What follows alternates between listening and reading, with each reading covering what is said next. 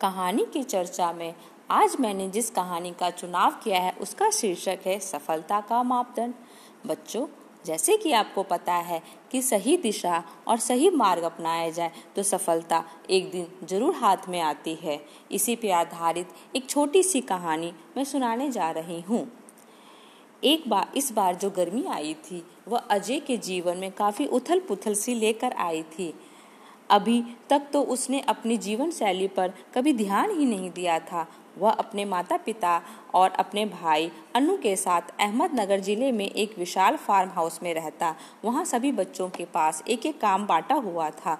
वे तो अपना होमवर्क करते ही थे। इसके अलावा सब्ज़ियाँ, फल उगाते और वहाँ रहने वाले मवेशियों को भी संभालते थे। और फिर एक दिन अजय अपनी माँ के साथ मुंबई आ गया। माँ की तबीयत खराब थी इसलिए बाबा कहने लगे, मेरा भाई तुम्हारी माँ की सारी जाँच करवा देगा और अजय का अपने चचेरे भाइयों से परिचय भी हो जाएगा।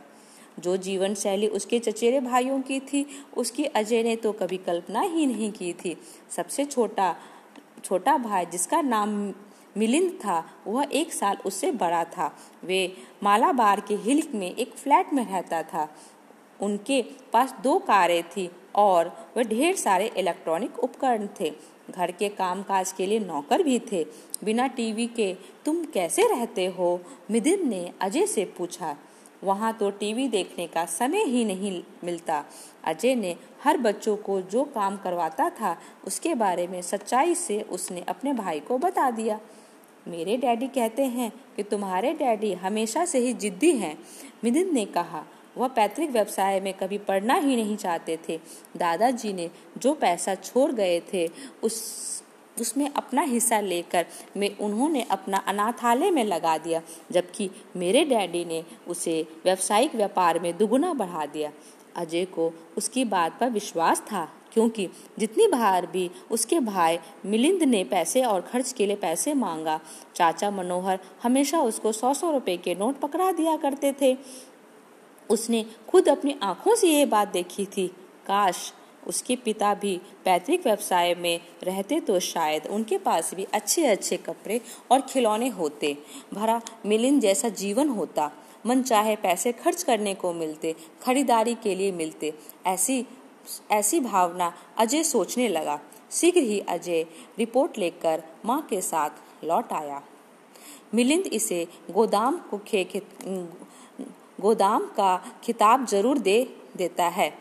अपने पुराने घर में घुसते ही उसने सोचा, उसने पहली बार ध्यान नहीं दिया था कि फर्श कितना ऊबर खाबर है। फर्नीचर भी तो नाम मात्र के हैं। बात बात में वह अपने चाचा के घरों के ऐशो आराम की जीवन शैलियों के बारे में सोचता रहता, आखिर क्यों?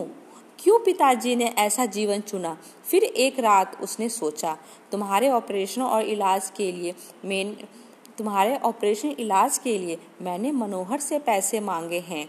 तुम इसकी चिंता मत करो।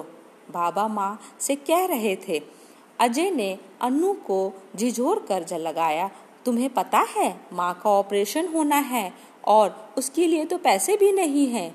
उसने कहा, हमें कुछ करना चाहिए। अनु बोला, उन्होंने राजू और मनोहर को जगाया। और चारों मिलकर पैसे इकट्ठा करने की उन लोगों ने तरकीबें सोची। हम लोग अपने हिस्से का दूध पीना बंद कर दें और ज़्यादा दूध बेच देंगे। राजू ने सुझाव दिया, हम अधिक से अधिक फल और सब्ज़ियाँ बेचने की कोशिश करेंगे। अनु ने कहा, हम और ज़्यादा उपज उगाने की कोशिश करें। मनोहर ने कहा, वे पहले से भी अधिक काम करने और कम खाना लगे। अजय जल्द ही इससे ऊब गया था। बाबा, पैतृक व्यवसाय में ही बने रहते तो क्या हो जाता? कम से कम इतनी चिंता तो नहीं करनी पड़ती। उसने शिकायत की। अनु ने उसे घूर कर देखा। सबसे, जब से तुम मुंबई से लौटे हो, बस एक ही राग अपला रहे हो कि मिलिंद के पास कितना पैसा है। मनोहर चाचे ऐसे रहते हैं। उसने कहा क्या तुम्हें यह पता है कि मनोहर चाचा ने बाबा को क्या जवाब दिया है? उन्होंने साफ़ कह दिया है कि उन्होंने कभी कभी अभी अभी अपने दूसरे बेटे के लिए एक नया एक नया फ्लैट खरीदा है। इसलिए उनके पास तो ऑपरेशन के लिए भी रुपए नहीं है। अजय बहन की ओर देखता ही रह गया। बाबा ने क्या हमेशा हमें यह नहीं कहा कि जो हमारे पास है, सदा उसी के भीतर गुजारा करना चाहिए। पैसा उनके पास है, मगर वे, उन्होंने अपने सपने को पूरा करने में खर्च कर दिया। और अब देखो, माँ की कितनी तबीयत खराब है, अनु ने बोले। घर भर में उदासी का वातावरण छाया हुआ था। तभी एक दिन एक कार उबर खाबर सड़क को पार करके पीपल के नीचे खड़ी हो गई। अजय, बाहर भागा, क्या ये मनोहर चाचा हैं जो कहने आए हैं कि उनका विचार बदल गया है और वह हमारी मदद करने को तैयार है? लेकिन नहीं, आदमी कार से बाहर आया तो वह परिचित नहीं था। उसने अजय की ओर देखकर मुस्कुराते हुए कहा, हेलो, मैं डॉक्टर विनय तिलक हूँ। बाबा के पुराने बच्चों में से एक बाबा बाहर आए। उन्होंने अश्रुपूर्ण नेत्रों से विनय को गले लगाया। वे बरामदे में एकांत कोने में जाकर बातें करने लगे। दोपहर को विनय ने भी सब लोगों की तरह तरह नीचे ज़मीन पर बिठाकर उनको भोजन कराया। घर लौटना कितना सुखद रहता है, उन्होंने कहा। बाबा मुस्कुराए। और विनय के 20 साल पहले यहाँ आया था और तुम सबकी तरह भी परिवार का वह हिस्सा था। उन्होंने बच्चों की और बारी बारी से प्यार से देखा। आज एक सर्जन है जो माँ के इलाज की सारी ज़िम्मेदारी उसने ली है। अब हमें चिंता करने की कोई ज़रूरत नहीं है। फिर उन्होंने विनय की ओर देखकर कहा, बच्चे, सोचते हैं कि मैं कुछ नहीं जानता।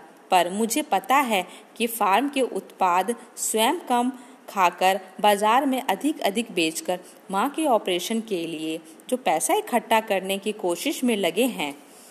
अजय ने सोचा कि विनय हंसने लगा, लगेगा, इसके विपरीत उसने कहा, बाबा, ने तुम्हें अच्छी शिक्षा दी है।